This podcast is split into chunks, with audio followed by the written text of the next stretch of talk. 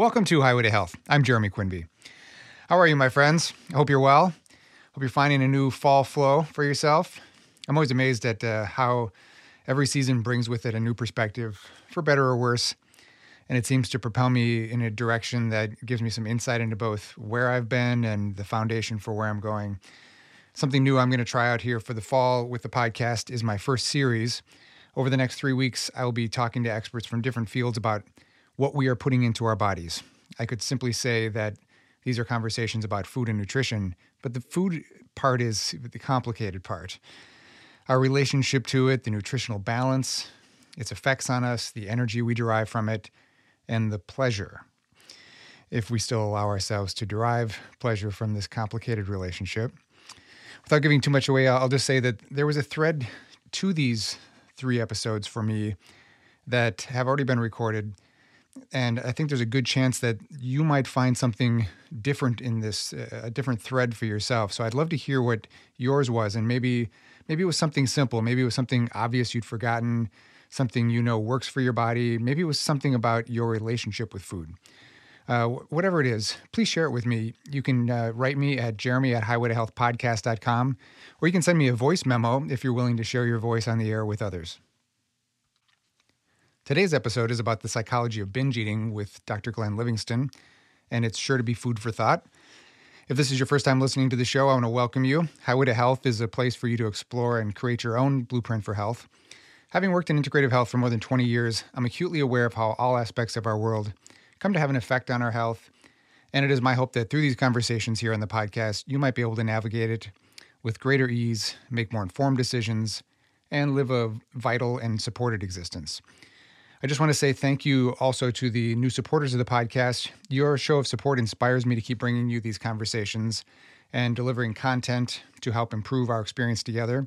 If you haven't donated yet, it's very easy. You can pledge your support for as little as $1 a month. Yep, just $1 a month please take a minute here and go over to patreon.com forward slash highway to health. Um, and I promise to keep bringing you these same amazing episodes, conversations, and resource that you've been getting for the past three years. And I will send you a, a personal thank you for, for helping out. I have to mention uh, one more thing here that warms my heart. It is an email that I recently received. Hi, Jeremy. I really loved your Iceland podcast and so happy to hear that you and your family enjoyed my country so much. You still have a lot to see, but you did a lot in a week. Come back again soon. I should also mention that I'm a nurse and looking forward to listening to all the Highway to Health episodes.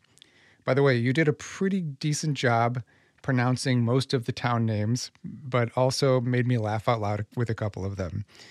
Warmly, Katrine.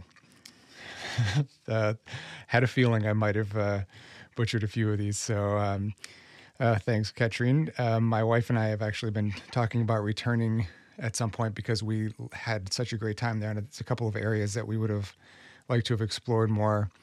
Um, let me see if I actually got the uh, pronunciation right. Let me let me see if I can pull up a Icelandic translation of your name. Let's see what happens here. All right. What was that? Okay, so I screwed up your name too, Katrin. Sorry, my uh, my cyborg's not my cyborg accent is not very good either, so I'll have to live with that. Uh, if you haven't uh, listened to the episode yet, uh, I share my family's experience and itinerary. You can also listen, uh, check out the um, Highway to Health podcast on Facebook and Instagram. I put up a day to day photo journal for the seven days of that trip, and there's some pretty pretty decent shots to give you a good feel for for the country. Uh, I have one more quick ask for you before we get rolling with today's episode. If you haven't given us a review, uh, if you could scroll down to the bottom of your episodes feed and give us some stars and tell me the reason you keep tuning into the show uh, to help others get more informed. And um, one more thing uh, if you hear a conversation here you like, maybe one, the one you're about to hear right now about binge eating, and think there's somebody else who might be interested, please send it to them just tap the send icon with the arrow and uh, shoot it to them in a text, uh, email, Telegram, WhatsApp, whatever, whatever your favorite form of staying in touch is. And just like that, you did something good today. All right, so let's get to it.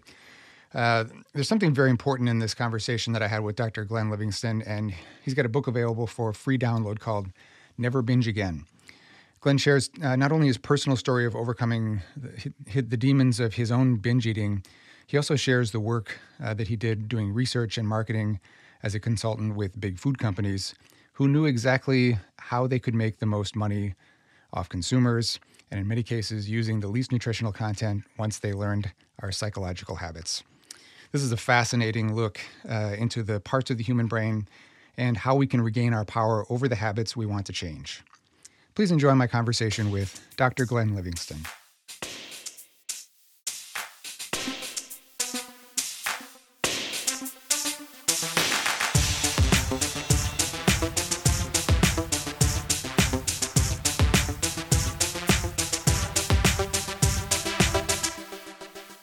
Was your psychotherapy background um, before? Obviously, this is kind of a, a, more recent part of your work, I'm guessing, right? How, how many years have you been doing the, the coaching for binge eating? About four and a half years. What was the background that you had before that?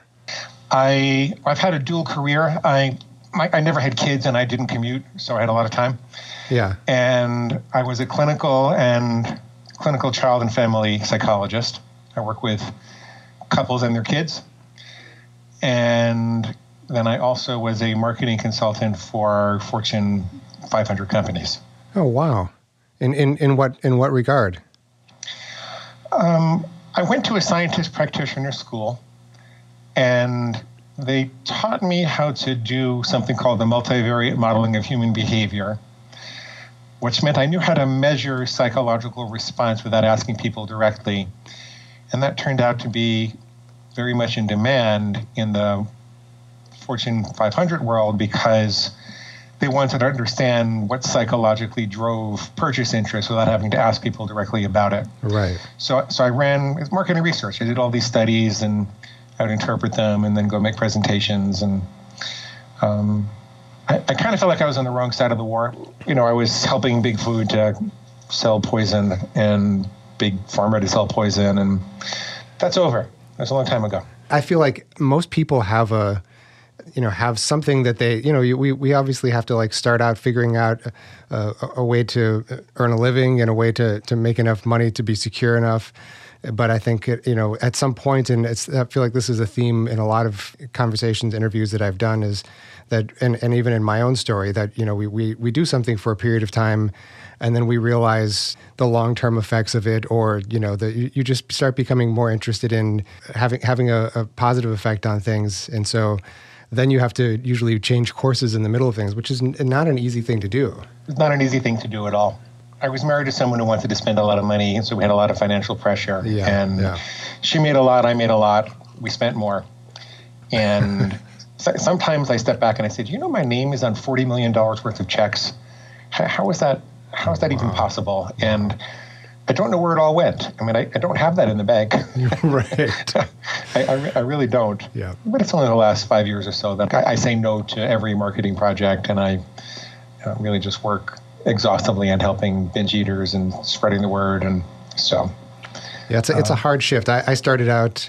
I mean, I, I, was I was an English major, so I, I wasn't even planning on going into medicine in any any any sort of way.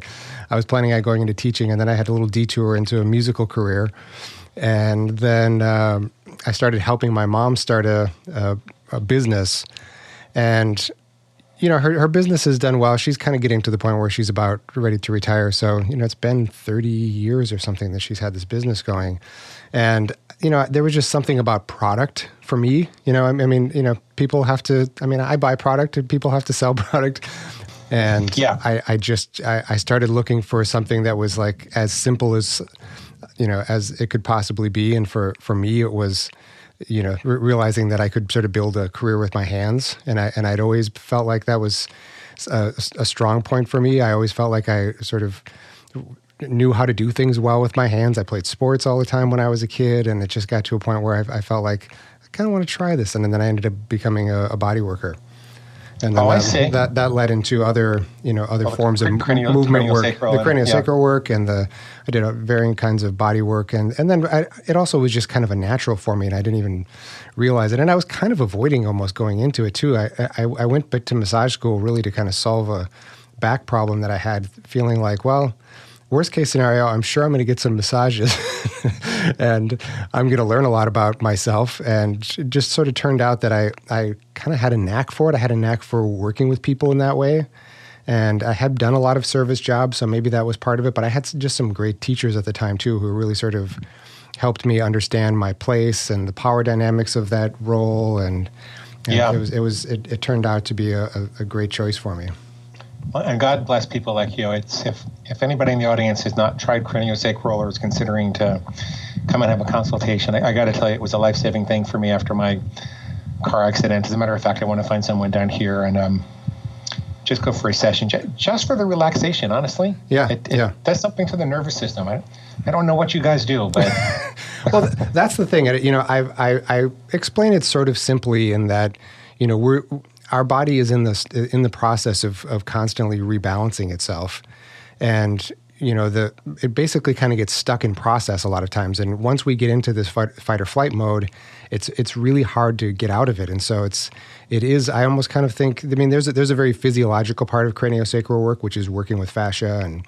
and with the dural membrane and all this stuff. But there's an, a, another part of it that's almost kind of like assisted meditation, and it's it's what drew me in too because I've always been uh, the kind of person that runs and doesn't know quite when to stop. And yeah. I, I, always have a million projects going on at the same time. So I, I have to have it as a kind of balancing thing for myself too. Well, thank, thank God you do.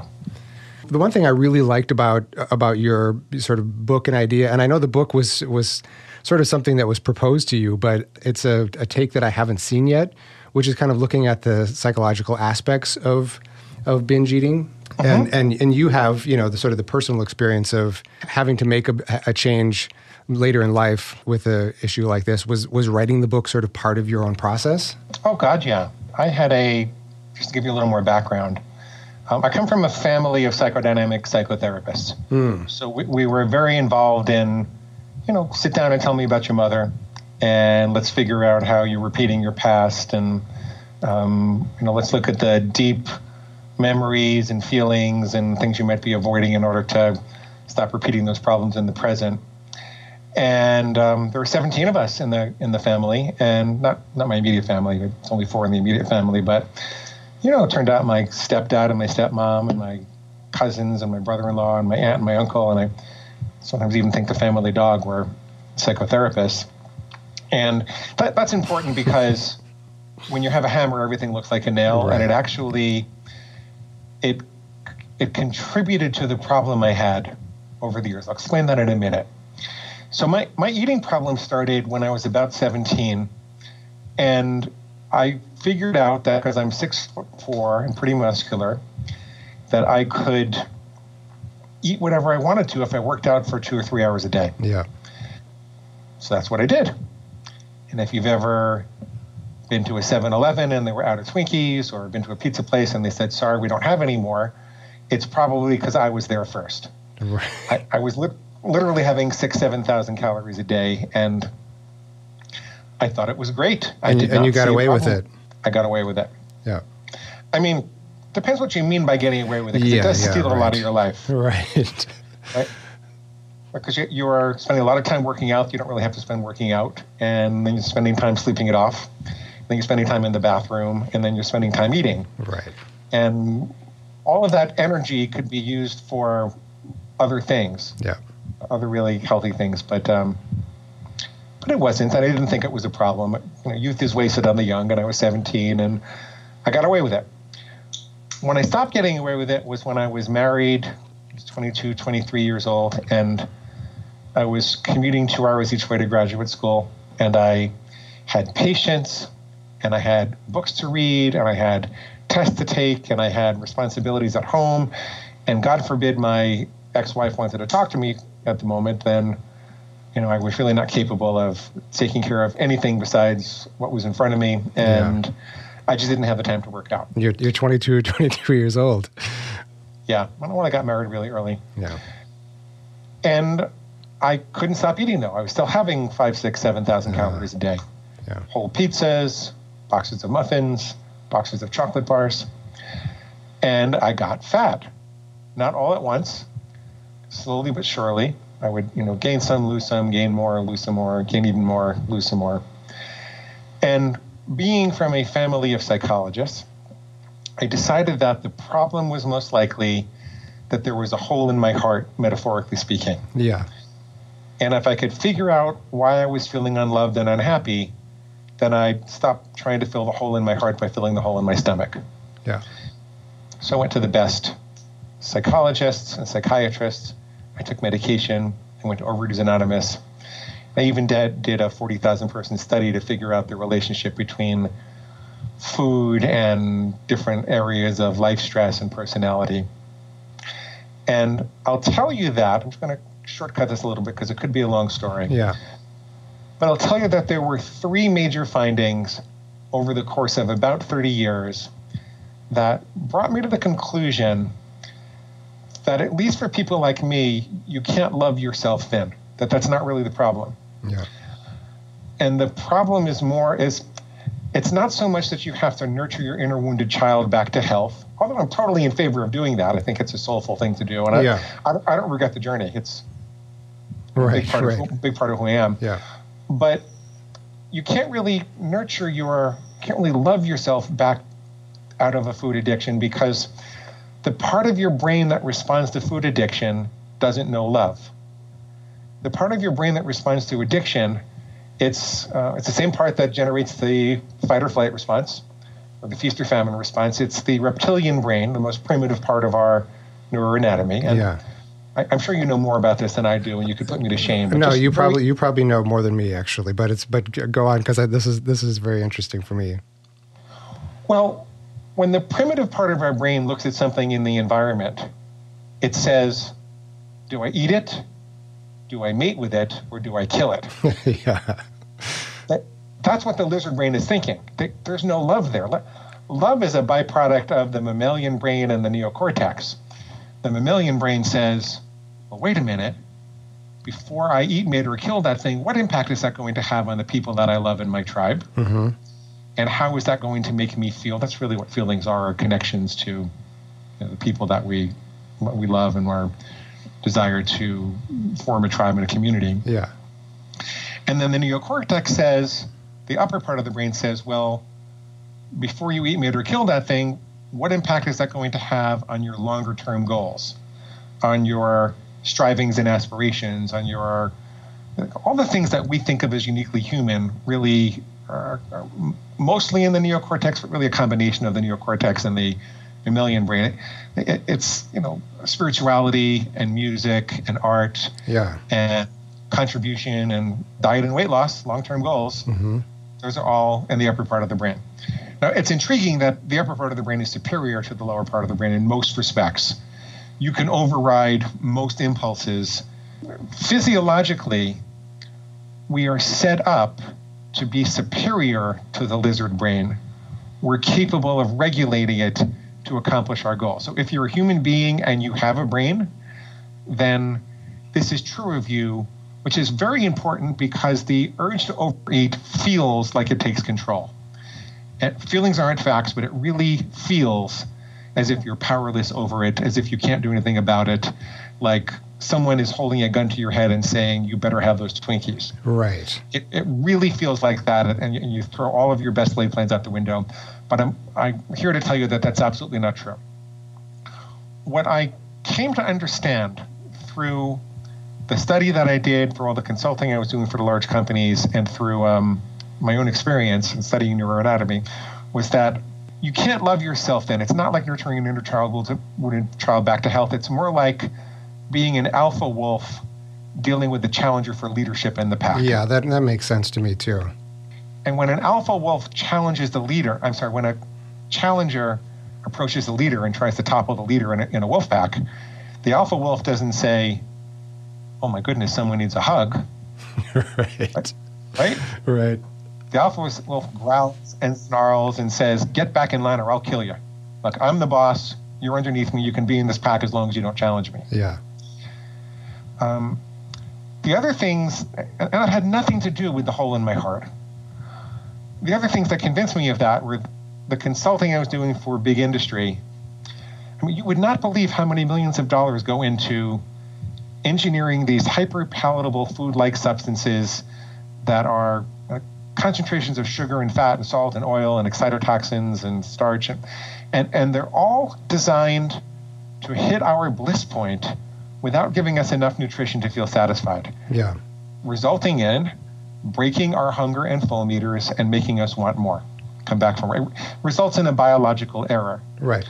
And, um, and I think most people think this is a sort of a conspiracy theory that this, that this stuff, or not not most people. I think there, there are there are always people who will defend that this is you know people who are just upset with their own food compulsions or whatever. But you were working directly with you know people who were really looking at the psychological effects and and knowing exactly the way they were manipulating things. And, and the physical effects too. And the physical effects which are which are hand in hand I always say that every time, every time you're looking for love at the bottom of a bag or a box or a container, that there's some fat cat in a white suit with a mustache just laughing all the way to the bank. I, I remember, I remember a guy in the food bar manufacturing industry who told me that the most profitable thing they did was to take the vitamins out of the bar and put the money into the packaging instead. Yeah they, they faked us out to make it look healthy. Like vibrant colors like you'd see in a salad right. in, in nature. Uh, they faked us out to make it look healthy, and they actually made it less healthy for us. Hmm. And I don't mean to single them out because that goes on all across the industry. Yeah, yeah, I'm sure. And then, then there are five to 7,000 messages a, a year beamed at us about food. And how many of those you think are about making us having more, more fruit and vegetables? Right. N- not many. No. I, I think the study I saw said maybe a half a dozen. Um, so those are overwhelming forces.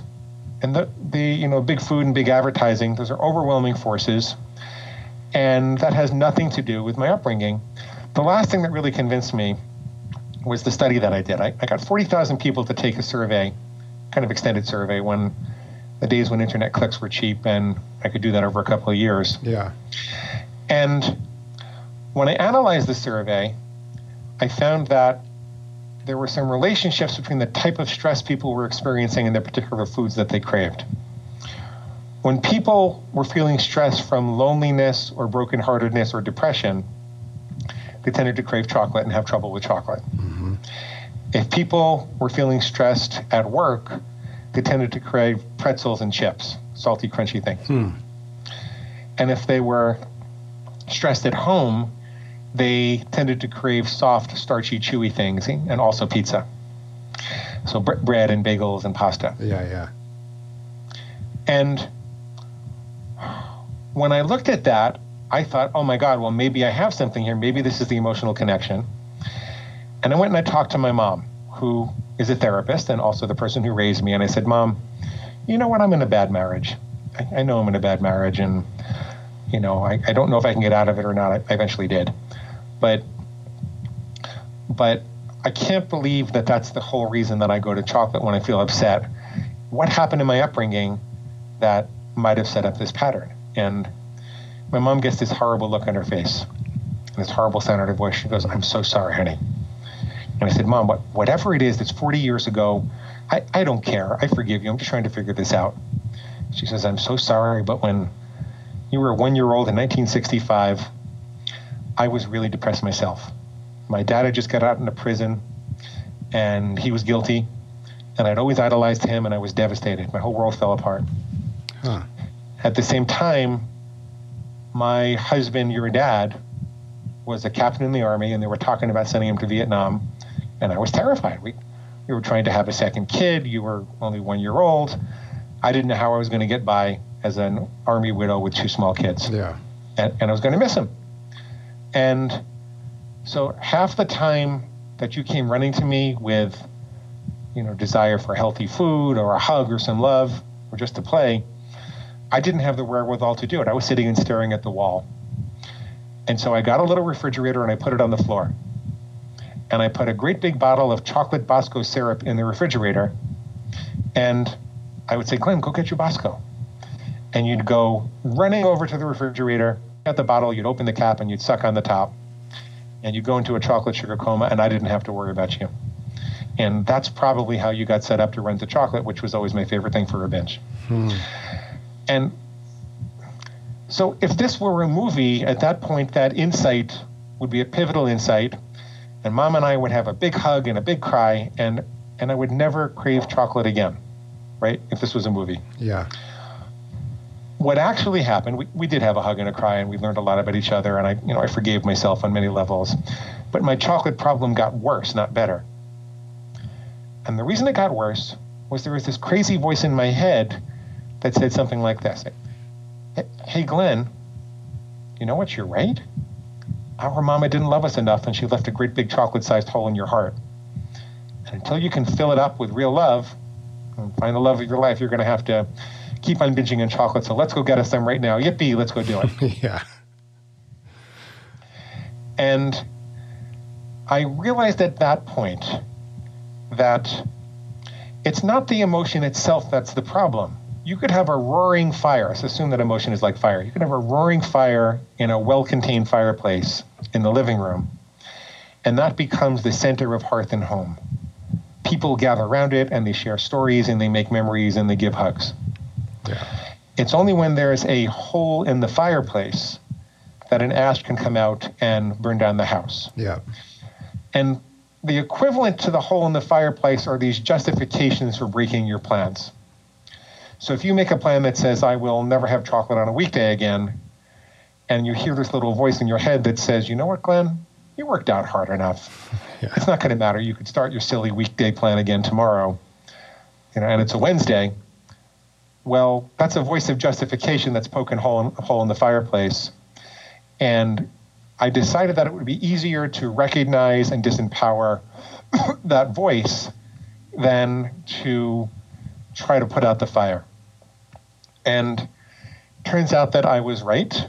Um, it's a lot quicker to figure out the justifications you're using and disempower them by looking at um, looking at the logic behind them. So, for example, it won't be just as easy to start tomorrow if you indulge a craving today, because the principle of neuroplasticity says that what fires together wires together. Right. If you have a craving and you fire that with an indulgence of that craving, then tomorrow that craving is going to be stronger, not the same. So it's not just as easy, it's harder. If you're in a hole, stop digging. Yeah.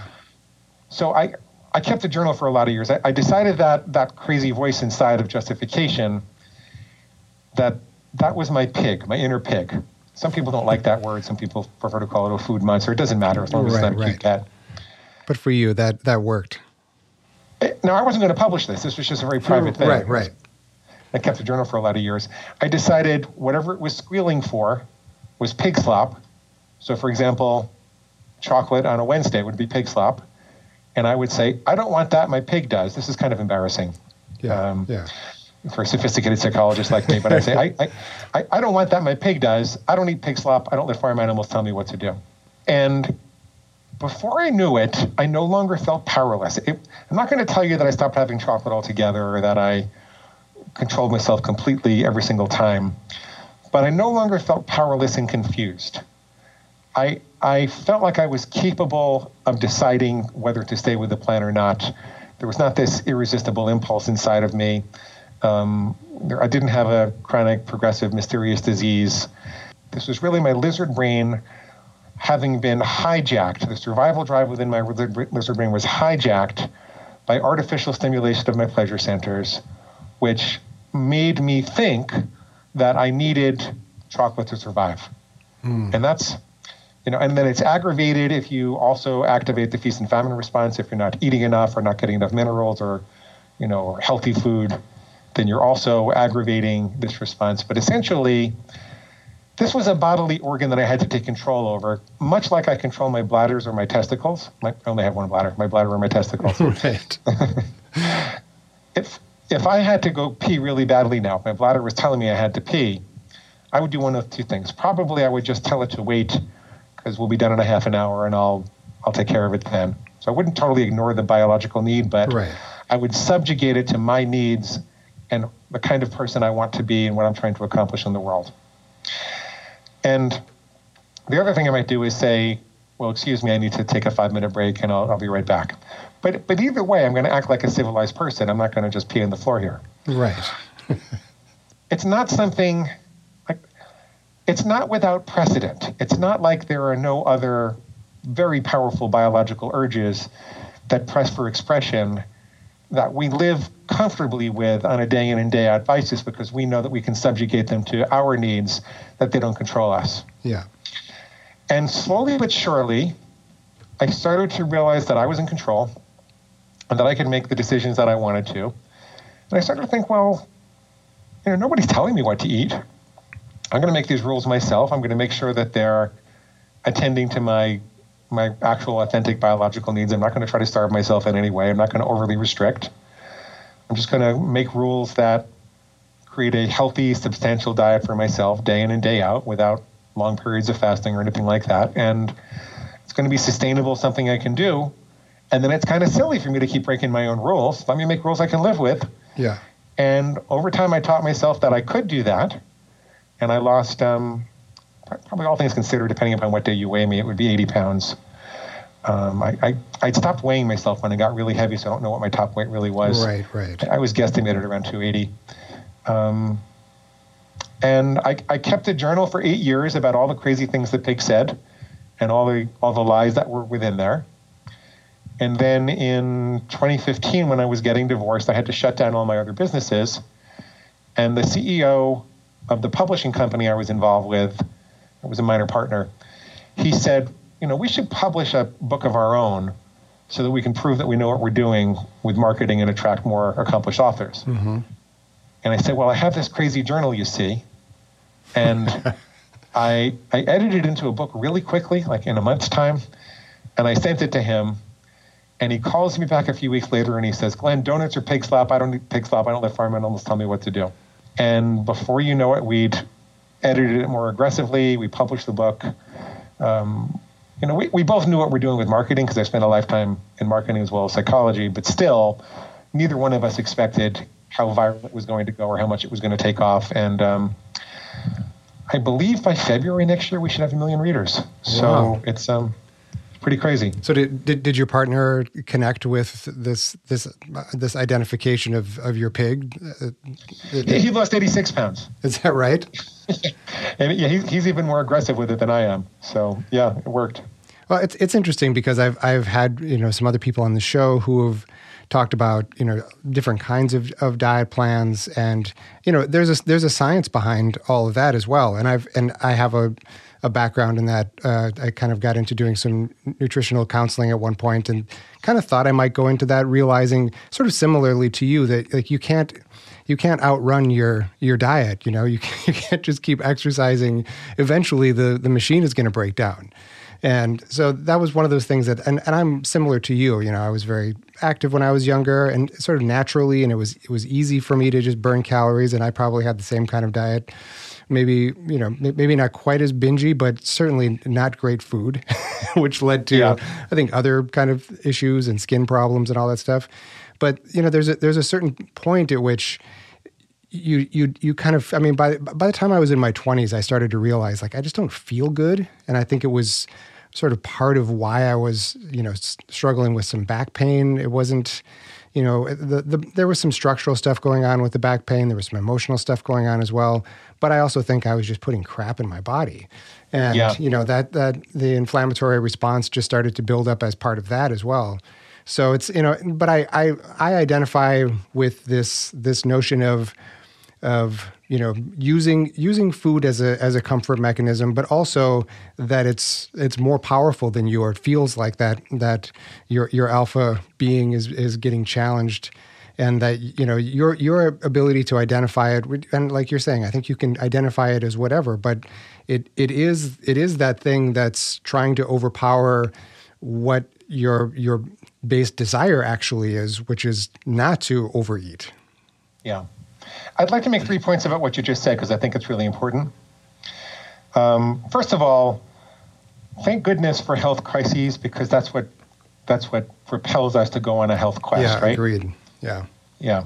And I, I, had my own health crises, and I couldn't couldn't outrun my diet any, any longer. Mm-hmm. There, there's actually a diagnostic category called exercise bulimia, which yeah. is a legitimate form of bulimia. It's maybe slightly healthier for you than actually purging and throwing up, but it's not a lot. Right. Not a lot. So it's if you're doing that, you're in trouble. If you're if you're working out so that you can eat it, it eventually catches up with you. Um, so you want to be able to to get control over that. Yeah.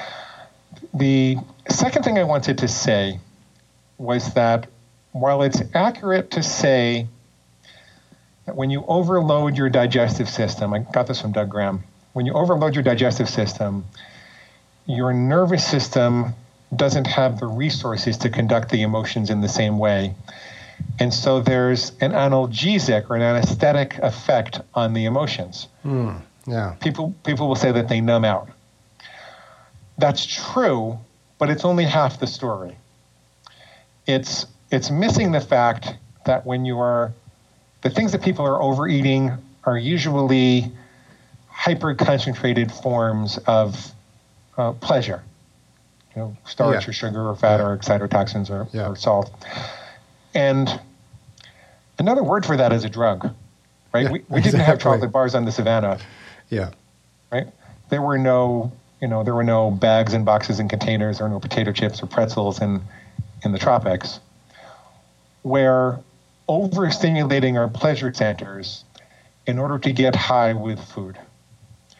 It's important. I'm, I'm not saying people can't have potato chips or chocolate if they want to. And by the way, my whole program is diet agnostic. I let people work with any diet within reason that they choose. It, has got to be yeah nutritionally sound. You can't come to me and tell me you don't want to ha- eat for a month. I, I, can't help you with that. Right, right. Um, there are some rules you can't make. You could try making a rule saying I'll never pee again, but your body's going to tell you otherwise. yeah. um, but but th- these are drugs.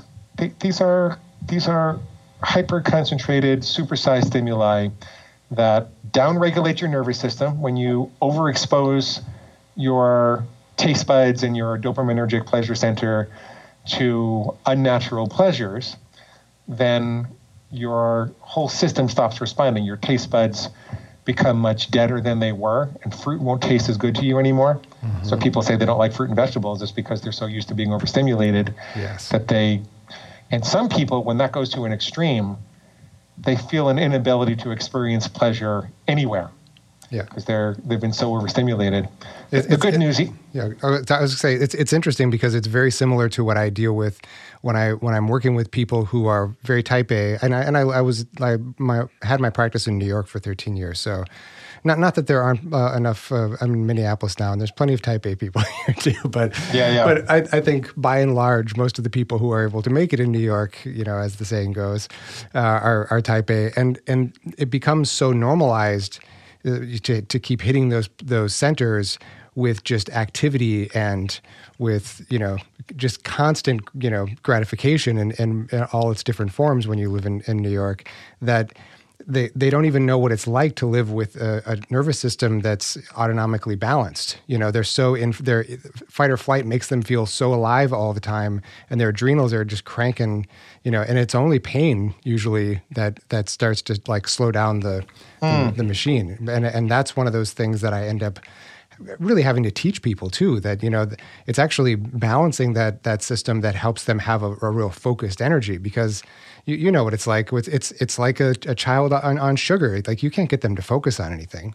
And it's the same thing when our when we're in fight or flight response. It's very similar. I, I grew up in and around New York and I, I lived there until I was almost 40 so and I experienced New York as overwhelming now. I didn't realize it at the time. I know I know. It's interesting. Yeah, I, am so much calmer in Florida. I lived in Portland, Oregon for a little while. That was much calmer. It was much, much better.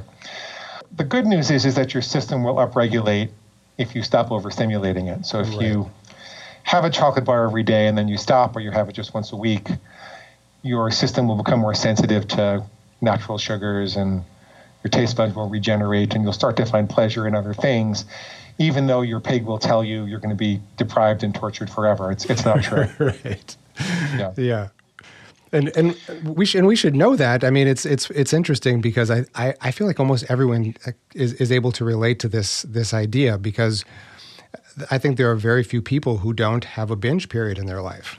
uh, with one drug or another. With yeah, ex- exactly. Whether it's food or gambling or porn or you know drugs or yeah. Mo- most people have some vice at some point in their life, and and the thing that scares them and actually stops people from um, going through and changing their life in this way is the experience of um, boredom and understimulation when they stop.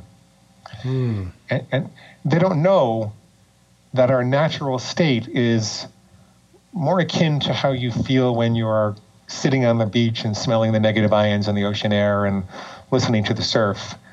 That that's more or less how we're intended to be. We're not supposed to be impinged upon by constant stimuli for danger, and um, know, I, I, think predation was relatively rare in most of our yeah. evolution in the tropics. It, life got more difficult after the ice ages, and we had to move north and find other food sources and stuff. But um, our natural state is really one with much more uh, calm and peace.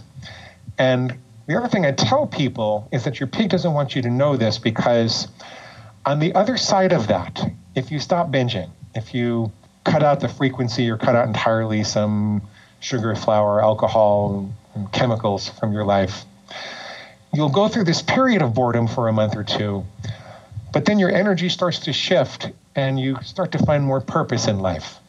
Like what who can I connect with? What can I write about? How can I use my time? How can I be a better parent? How can I be a better friend?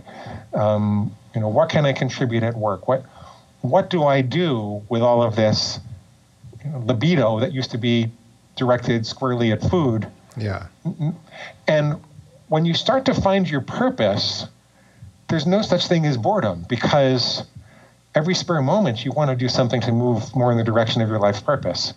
It, it's interesting because you know I, I, think we so often like we talk about it as as kind of uh, a, the, this metaphoric kind of hole in in the heart that we're trying to fill, and and I, I always thought about you know hunger and and you know I, I think people think and th- this gets back to like the pig a little bit is like if you go four hours and you're like i'm so hungry you're not going to die in the next you know 24 hours if you don't feed that pig right but they, are not gonna they're not gonna find your bones by the refrigerator.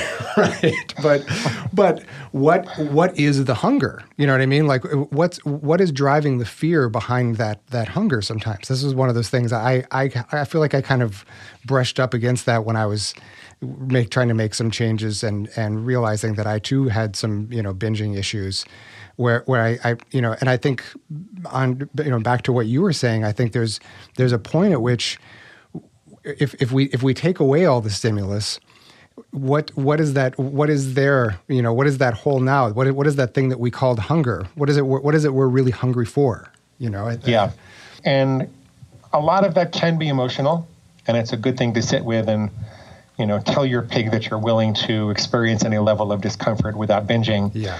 Um, so that you can change your habits, but don't discount the idea that your body might have an authentic need. I, I remember Jack Trimpey from Rational Recovery, who's the first author that introduced me to the idea of you know, the lizard brain versus the neocortex.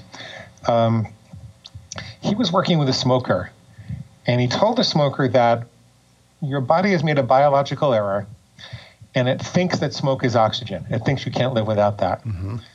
However, there's something you can do. You don't just have to tough it out. You can go outside and take three breaths of very deep fresh air. Yeah. And sigh it out. And what you're doing there is retraining your survival mechanism to point out what it really needs, not at the smoke, which is the biological error. Mm-hmm.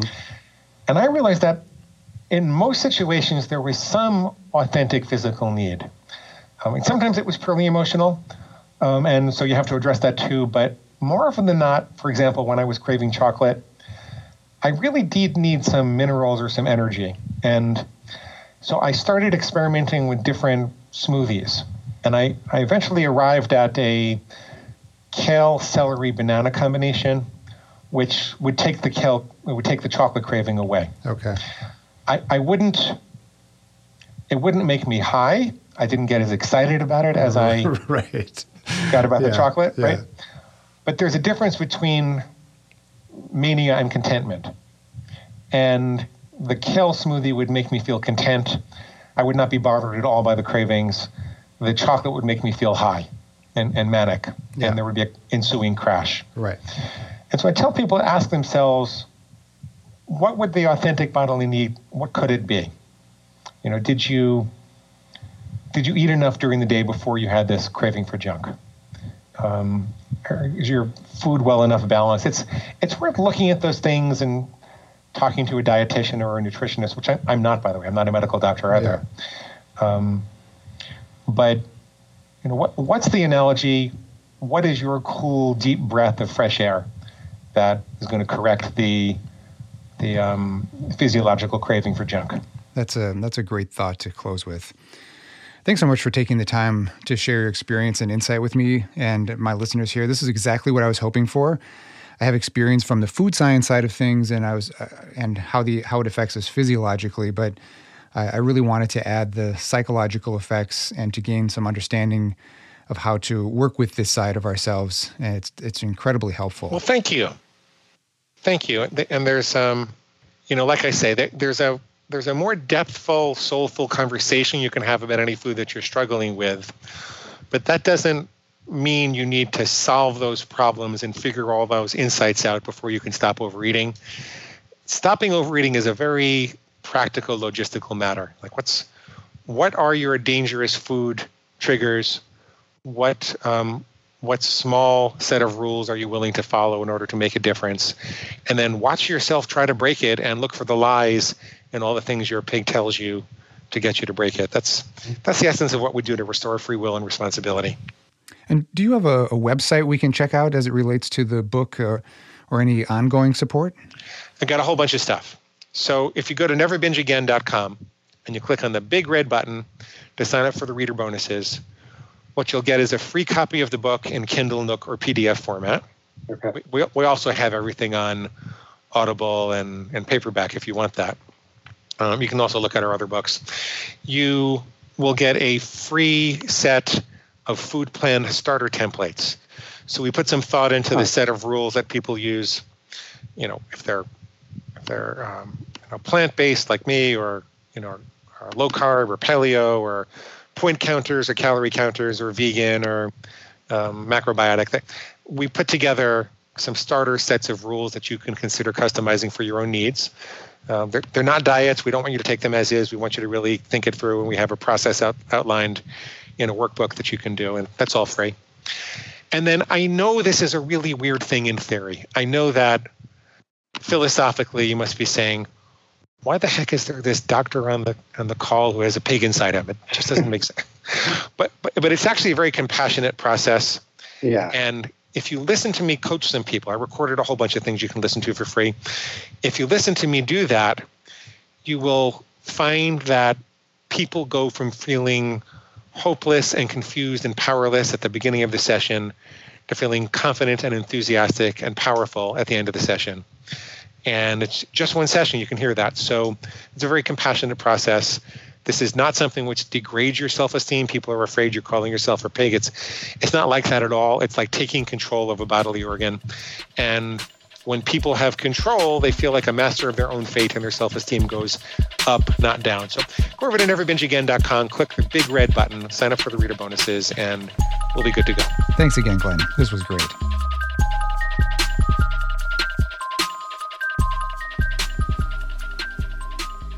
Glenn Livingston, folks. A lot to sit with here. Do we eat it? Do we kill it? Or do we mate with it? That has to be one of my favorite quotes from any conversation in the podcast so far. Thing is, you know, we, sh- we should enjoy food and enjoy sharing our meals together, as I discussed with the food writer Peter Kaminsky back in episode 38. When it becomes a vice, though, the trickle down effect of food can really hold us, hold its grip on our enjoyment and affect nearly every relationship we have because we need it to survive it's also built into the fabric of just about every aspect of our family, our work, and our leisure time. So it, was, it, felt very important to sort of hear a more psychological approach to the way that we end up having having a relationship with food. And I think Glenn really does a great job of, of helping us understand what that relationship is. Sometimes you know, we, we need a device to to, to, be able to understand w- what's going on in this dynamic between us and this thing that seems to have its control over us. So I'm very thankful that Glenn has taken the time to do this with me, um, and also that he's offering this book free digitally. Uh, the, that website, one, one more time here, is neverbingeagain.com. Uh, go check it out, and you can get your free download if, if this is something that interests you. Let me know what you thought of this topic and conversation. You can email me at jeremy at highwaytohealthpodcast.com. And if you have a guest you think I should have here on the show, please reach out to me and let me know who they are and why you think I should have them on. Thanks for listening and for all that you do. Be good to yourself, be kind to each other, and take care of your planet. Be well, my friends.